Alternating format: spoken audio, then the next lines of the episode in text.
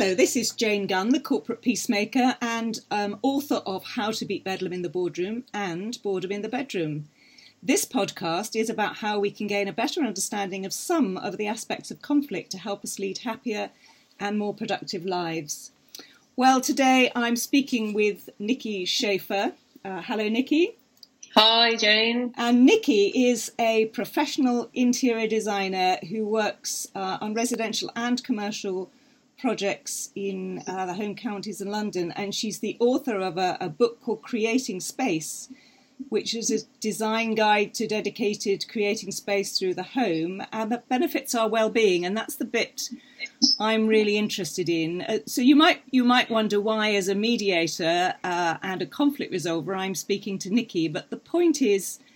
I think that environment is very important in terms of the impact it has, as Niki says, on well-being and how we feel about ourselves. So, um, Niki, tell us a little bit about what you do and how you've come to be um, interested in creating lovely spaces. well, it's lovely to talk to you. Um, I started um, in a in the creative world. I've always worked in the creative world, and then once upon, once I had my family, um, decided that I wanted to have my own business and to continue in something that I deeply love. Yes. And my father was in the RAF, so we moved an awful lot. Yes. Um, every yes. every two to three years, and so I was brought up quite instinctively, figuring out firstly where furniture goes but I think more importantly to figure out how quickly I can make a new space home, mm. uh, and that has always um, kind of lived with me. I've I've moved many many times and lived in um, many countries and many different types of houses and boarding school and all kinds of different rooms, and each of them had that that immediate sense of how do I make this mine and how do I make it my my home. Um, and so once I'd settled down with children, um, it was interesting to think how they wanted to to feel and how I wanted them how I wanted to bring them up and create spaces for them. So I retrained in interior design and um, have been having fun ever since. well, I'm glad you're having fun, and you know, and I think that's part of my uh, rationale is that you know even though we may be running uh, businesses business meetings i may be running meetings which are around resolving conflict there's no reason why the environment in which we do it shouldn't be nice and even fun. Absolutely. Um, so you know i wonder what thoughts you have about people because when I'm when I'm talking to people about being a mediator, and I, I ran a session last year on this, and I said to them, think about yourself not as a meeting organizer where all you're concerned about is what's on the agenda and what are we going to talk about but think about yourself as a host or hostess of a dinner party you know people yeah. are coming into your space how are you going to make them feel welcome? You know what could you do with that? Because basically you we're in in an office space you're in four white walls really maybe with some bookshelves but it doesn't feel very special. How can you make that space immediately feel welcoming to people? So what sort of thoughts would you have on that niki I think that's like all good personal development, actually. It's about thinking about what your final outcome is going to be and what the intention is and how you want people to feel as they leave. Mm. And in order to do that,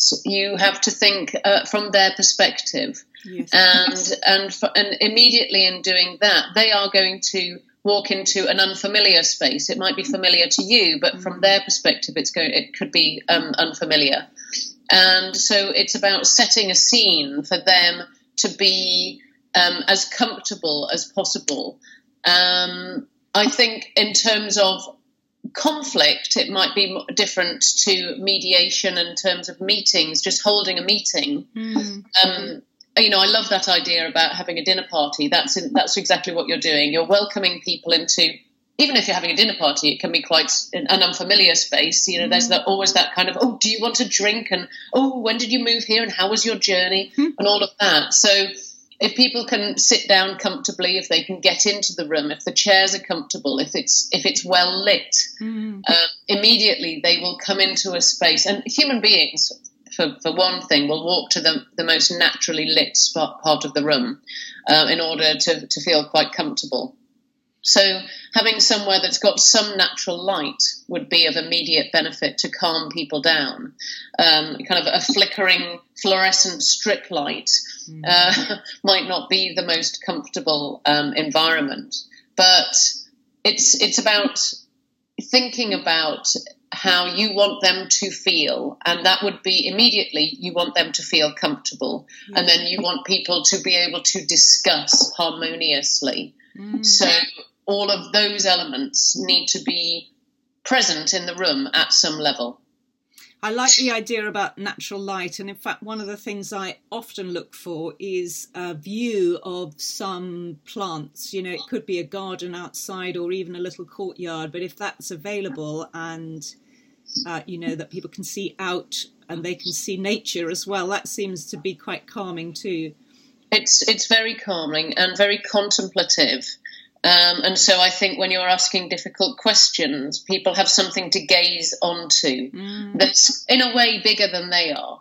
Um, and and so they they calm down naturally, and I think are, are possibly possibly more reasonable as a result. It definitely makes a difference, I have found. I mean, I remember doing a mediation many years ago now, but it was a very difficult um, medical negligence mediation. But the room we had, and it partly my fault for not having checked it out, was a tiny room with no windows at all. And so the the the the uh, lack of space, the fact that people were almost sitting on top of each other, and the lack of sort of air and light was so suffocating that it was almost impossible for people to talk at all. Yeah, we've all been into meeting rooms like that, and you immediately all you want to do is get out again, yes. and that doesn't mean to say that you want to get out with your um, with the, the situation resolved. It just means you want to get out, yes. and you can be quite cantankerous as a result where you know we've also been into massive conference halls which we've had to spend the entire weekend there. And you know it's almost dark and you can't yeah. tell what time of day it is. And it just feels rather uh, orwellian you know virtually um, trying to make people feel suppressed. Whereas if you walk into a nice bright space you calm down your breathing calms your eyes um, focus on things that are pleasant, it will it will have a, um, a, physiological reaction on you, which will subsequently change how you think and, and ultimately what you say. Mm, very powerful. So if we were if we're coming into a space which isn't ours, supposing I'm renting a, an office space for the day, uh, apart from seeing it first and making sure it's got enough natural light and reasonably comfortable chairs, what sort of things could I bring into that space that might help to make it feel more welcoming or more or calmer for people? Well, lighting, um, it sounds quite an, unusual thing to do, but um, changing the lighting will probably have the most impact. Mm-hmm.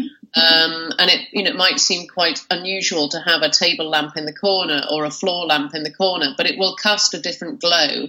Um, and it will make um, it will make a difference to the room um, plants as well, um, if if it's possible to bring those kind of things in. Mm. Um, you know, not to the extent of having cushions and throws and things like that, but you know, a, a comfy would be nice, wouldn't it? Um, wrap wrap yourself up, dear. Um, it's going to be a tough day.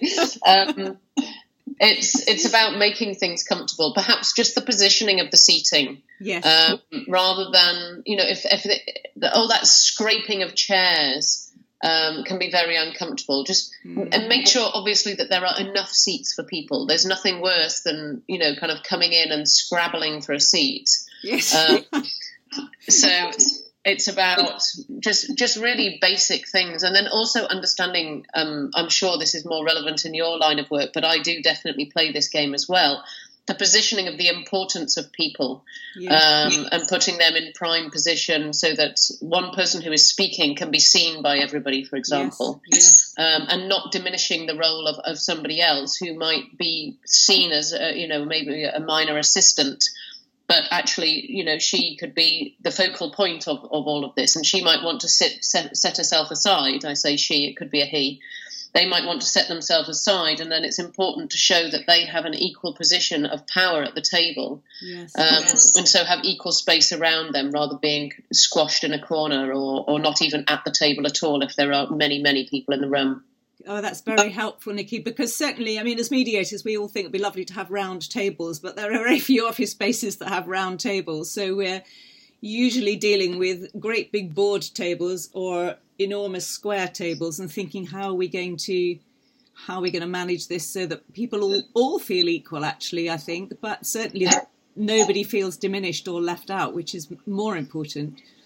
Yes and same for any kind of materials that are being used, you know, kind of um, boards and presentation materials so that everybody can see clearly. Because, um, you know, they can be, can just feel quite uncomfortable kind of peering around people and not being able to see. And then you don't feel involved. And the minute you don't feel involved, you kind of step back psychologically, you step out of the process. Um, and when you're wanting to involve everybody, then that's, that's the last thing you need, really.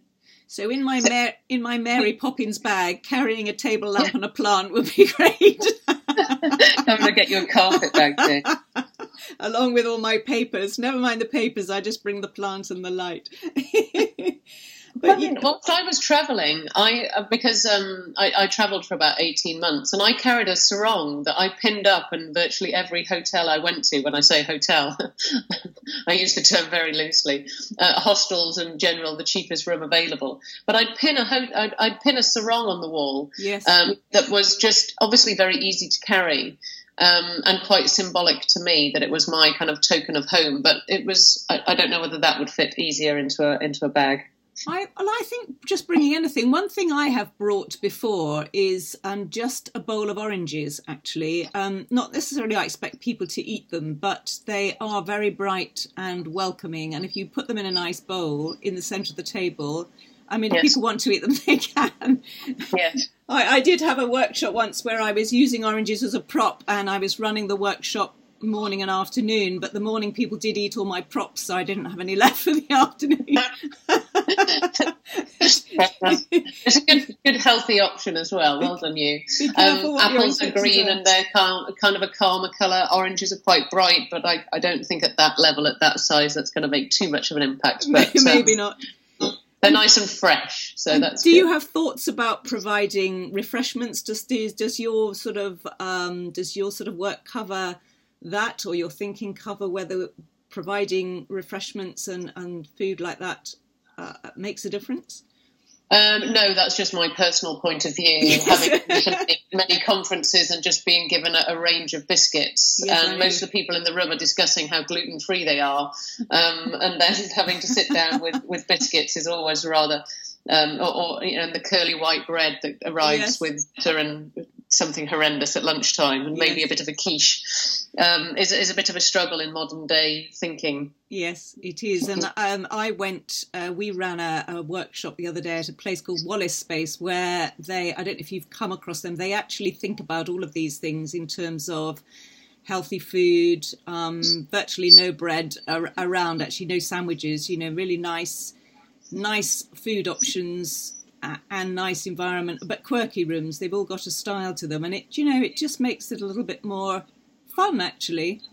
Definitely. It gives people something to talk about. Yes. And conversation points are vital when there are people together who um, either there's an elephant in the room and it's a big discussion that's being that's waiting to be um, to be discussed, and they can't barge into that first, um, or there's they don't know each other, and so having conversation points around the place, um, you know, the quirkiness of a chair um, the, a piece of art, um, something is that's that's quite unusual, um, can always just just give people something to, to chat about, and you know, it, more basic than the small talk of how was your journey, and yeah, yeah, yeah.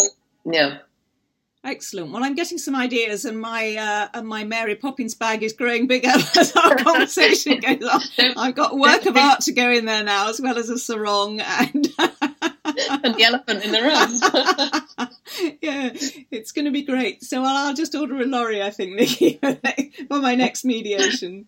Yeah. Uh, but tell us a little bit about other spaces. I think you you worked quite a bit in healthcare with healthcare, haven't you? Does so? How does how does our environment actually affect our our own mental and physical health? Do you think? It's, it has psychological and um, physiological impact on us. Um, colors will definitely change our mood. Um, and in terms of um, colours in the healthcare arena, there are some absolute no nos. Um, and there are some that will be very, very calming and, and healing, which mm. is obviously the ultimate outcome that you're wanting in a healthcare environment. So, if we consider greens and blues, they will automatically make us feel um, calmer. Mm-hmm. We breathe deeper in those natural colours. Um, they they have an impact on our eyes that will slow our heart rate marginally, which has an impact on, on how we feel and how frightened we feel. Whereas reds and bright colours, um, bright oranges, will have the opposite effect. Um, so, in environments where you want people to be chatty and talky, um, then those colours are much more relevant. Whereas if you want people to just feel calm and at ease, and if they have something fearful coming, perhaps a, a piece of surgery or mm. just a mm. discussion with a doctor, then finding a very calm place is is incredibly important.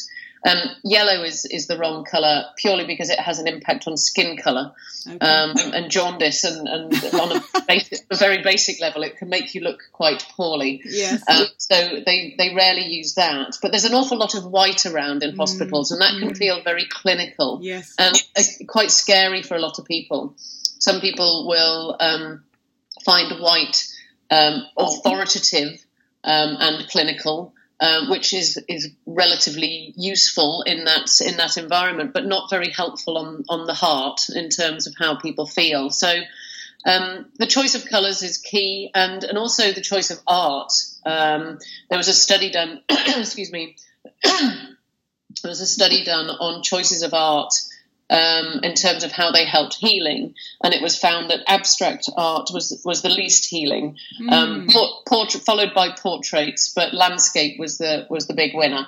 So, in terms of your point earlier, and finds a, uh, you know finding a window with a view, that's incredibly important in a in a healthcare environment as well, yes. in a, kind of a sleeping environment, somewhere to look out onto. Mm-hmm. Um, but inside, because obviously there are multiple rooms that have no natural light at all, um, pr- purely because of you know privacy and things like that, um, and and the size of the building. Um, you know, art that reflects um, a landscape will definitely help people feel feel a little better. And now, tell me about your book. So, you've written this book called Creating Space, and uh, yes. uh, what I'm interested in is that does look at different spaces. So, you talk about your outer space, um, your me space, your head space, your breathing space, and your heart space. I know. I know. Um, I, I, like, I like it. I think it's yeah. Um, it was one of those, um, you know, you must have a structure for your book thinking, mm. and I thought, well, you know, the structure of my book would be on the structure of a house, and so each of those different spaces kind of reflect a different um, part of. Uh, of the house, yes. but equally the part of the what's going on in your own mind. Um, I did a. I was studying um, a lot, a lot of personal development work at the same time as interior design, um, so they were kind of interwoven um, w- without my knowledge, really, um, which has been uh, interesting because I've always discussed it ever since. But the, the spaces that I found um, for the book was the the outer space is literally what your house looks like, how you feel as you approach your house, mm. not necessarily what others think, because everybody will judge your everybody will judge your house, no matter what you think. Um, they will have a very clear view of who lives behind what door and um, that's that's them. And you know, an estate agent will call that curb appeal, whether it, it looks good from the road. But I think it's equally important to you because uh, your home is your sanctuary, and if you approach it and go, oh, with a big sigh, uh, that's that's not helpful. If the gate squeaks and the paint is peeling and the and the lawn hasn't been mowed and the, and the, the porch light isn't working, all of those things have a psychological bearing on you there's just a list of chores that you're going through in your head. Oh, I should have done that. Oh, she's going to nag me about that. Oh, he's going to nag me about that. Um, whereas if a if a space is welcoming and you know the lawn is mown and there's a pot of seasonal flowers at the door or a plant at the door that just looks bright and cheery, mm. um, or the light is on, you know, in the winter months, um, and there's a, a, it's a really nice welcome that will have an immediate impact on you. And you come from your stressful day, whatever that may be, looking after children, running a multi-million pound empire, whatever it is, you can walk into your house and kind of shut the door away And that first step has been something that is good for your well-being. Mm. So that's the kind of the, the outer space bit. Yes. And then we, we, I mean, you're saying for a me space that we all need somewhere to escape to. We talk about men having their man caves, but do we all need a space to escape to?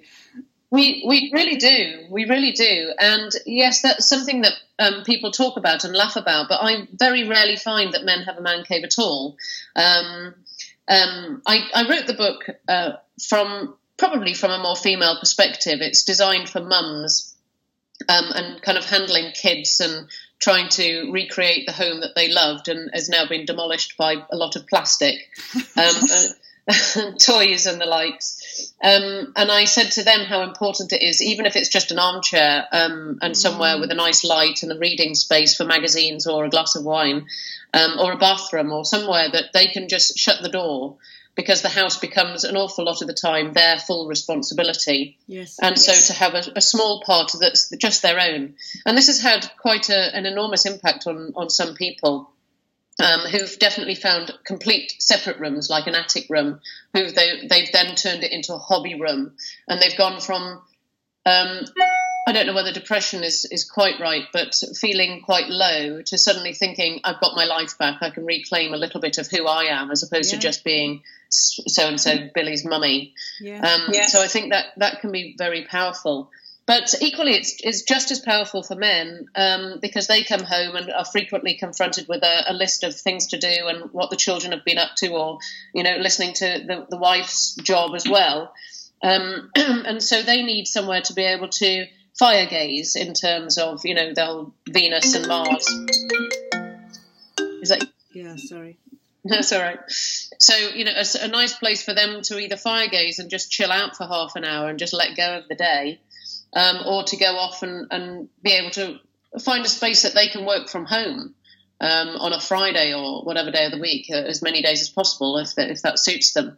Um, and equally, you know, for them to have uh, a space for hobbies as well. Although you know that's a little traditional. Um, give them the garage and the gym and the and the bikes and all of that. it's, so it, it's frequently the case. You know, I, it, it's quite awkward having these conversations because sometimes you just think, oh, you know, it's, it's not very PC to say these things, but the truth is, I end up talking to men about TVs and women about cushions. yes, I don't, think, I don't think my husband's haven't taken much notice of the cushions. I have to say. There we have it. There we have it. But everybody needs everybody needs a space where they feel comfortable. And um, again, looking at things from other people's points of view, what what might create comfort for one person might be the exact opposite for another. Having a very high tech environment might be deeply relaxing for some people to walk in and have a control panel to turn lights on and off and TVs on and the heating system and find out what's in the fridge all from the tap of a button can be incredibly relaxing for some people. Personally, it stresses me out no end, yes, thinking I don't know how to turn it on. but uh, it's uh, I have people who help me with that. I have to say. So I love the idea that we, you know, either either from we've talked about, you know, if, if we're running a business meeting, but also how we can energize ourselves uh, by paying attention to our own personal space in our homes and creating different aspects of that which energize us in different ways. The final thing I wanted to just ask you, Niki, is about branding because that's something that um, you know more and more people, even if they work in big companies, are interested in what we call personal branding. How do they present themselves? Uh, you know, whether it's an actual brand as you and I have for a business or whether they're within a business, but how do they present themselves and use um, environment or color or that sort of thing to to identify with? Yes, I, I, come from a branding background actually. I used to work in advertising. So I inevitably introduce certain things to to understand people as a family from a residential perspective, um, you know, I, I, will frequently find a, a, certain colour that everybody loves and then use it throughout the house um, and then give them the name of that colour. And so they feel a certain ownership to it. Mm-hmm. And in feeling an ownership to it, they, they love it a little bit more. Yes. Um, certainly, you know, some people can fall in love very deeply with a wild wallpaper, but it's not going to necessarily be everybody's cup of tea. But you know, if it's a personal brand or if it's a, a branding that's going to stretch across a family or a whole community or a business, mm. those can be different things. Um, in, a, in an office environment, it's very simple, just choosing branding, um, you know, furniture colours based on the branding colours that they already have. I've just worked on a on a clinical on a clinic down the road, and they had some some beautiful colours that we just introduced spot colours throughout the space, and it was it was incredibly effective. Yes, um, colours I know that people can can really kind of harness a color and you know color my my color is purple i will wear purple and you know everything i own and everything i wear has for the rest of my life must be purple i think that can be you know quite quite strong and not entirely necessary mm. um, branding can be subtle um, I think it needs to be authentic. Is what I is what I think is the most important thing about it. Is that it sits well with your personality which is why I do a lot of upfront work understanding what people are like, what what's important to them, um, and so that when you, so that I only ever show them things that they will love. Certain people love sharp sharp angles and geometry and geometrical shapes, and, and that's really important to them. So I will introduce that at many levels in terms of fabric choices and furniture shapes. Mm. Um, whereas other people just want soft and bubbly, and their their character might be soft and bubbly, and so things are much rounder and the colours are softer as a result. Um, and I think that can be translated on on multiple levels, from what what your literature looks like to what your home looks like to what you wear, um, but without doing them all excessively. If you see what I mean. I think uh, what's fascinating to me about this chat with you, Niki, is that like my job in conflict resolution, yours in uh, design uh, stretches across the divide between work and home. And actually, those two, you know, because we actually sometimes those spaces are the same now these days, or a lot more people work from home, even if they work for a large business um, you know, we're both working with those two dimensions, if you like, the work and the home, and finding that they blend. And we've got to be thinking about these things at lots of different levels, and, and perhaps they merge at some level as well. But how do we, and for both of us, it's about how do we make people feel relaxed and comfortable and able to be themselves and to be authentic, um, to, to have the best uh, output, if you like. Absolutely. Um, I'm very aware of that. Um, I'm very aware of who's been working, who's been looking after kids, uh, how their day has been, whether they've been coming. If I'm going to go and do a presentation, for example, which I frequently do at around eight o'clock at night, mm. um, and so I will automatically, you know, make sure that, you know, I'll kind of say, make sure the kids are in bed, for example, uh, make sure everyone's been fed um, including including people who are coming home on a later train, um, mm-hmm. because I don't want to present to people on an empty stomach because I know that they'll they'll be grouchy and wanting to focus on something else. Um, you know, make sure we're in a room where there's plenty of light and I can, you know, all the basics again. Mm-hmm. Um, there's there's a very uh, interesting overlap, um, also in terms of what people do and therefore, you know, how they might think. Um, I had a, a, client a while back who was um, a, a, an engineer. And so the level of precision and things that I used that were perhaps cantilevered, um, I, I, kind of introduced those into the design scheme. So I just think that the whole work and life is so overlapped yes. Um, yes. these days, and we have to be so aware of of how people um, uh, uh of how people are being impacted by just by the, the simplest of things, such as a commute. Um, it can it can really have an enormous impact on well-being, and we need to be tolerant of, of that in both the business and the home environment. Well, Niki, I, have found this fascinating, and sadly, as ever, we're, we're running out of time, although I'm sure you and I will continue this discussion offline. But um, two things. Do you have uh, one final piece of advice for listeners just to sum up what we've talked about? And then how can people contact you if they're interested to learn more? The one, the one piece of advice is um, is to always buy things that you that you deeply love. There is no point in buying stuff that will just do. Mm. Uh, either invest a little bit more or just go looking and shopping for a little bit longer and find and only introduce things into your environment that you love looking at and that are going to benefit you. Um, William Morris very famously had things to say about that, and I and I wholeheartedly agree that you should only buy things that you love. So um, there's there's that, and then of course, um, in terms of getting in touch with me, uh, my website is Niki Schafer interiordesign.com mm-hmm. .co.uk. I beg your pardon. Um, Niki's awful to spell. Schafer's worse to spell. So well, it'll be it'll be on the podcast. H A F E R. Um, but they're they're relatively easy to find, and there are lots of pictures there of different Excellent. pieces of work that I've done, and I hope reflect a lot of different personalities because that's the most important thing for me is that um, fashion comes and goes, but our houses are, are there for us and they are the platform for our lives. So they should reflect who who we are and make us feel passionate and comfortable equally. I like that. That's a good note to end on, feeling passionate and comfortable at the same time. Excellent. Niki Schafer, thank you so much. It's been an absolute delight, and um, I've learned a lot today, so thank you. You're very welcome. It's been a pleasure. Thank you.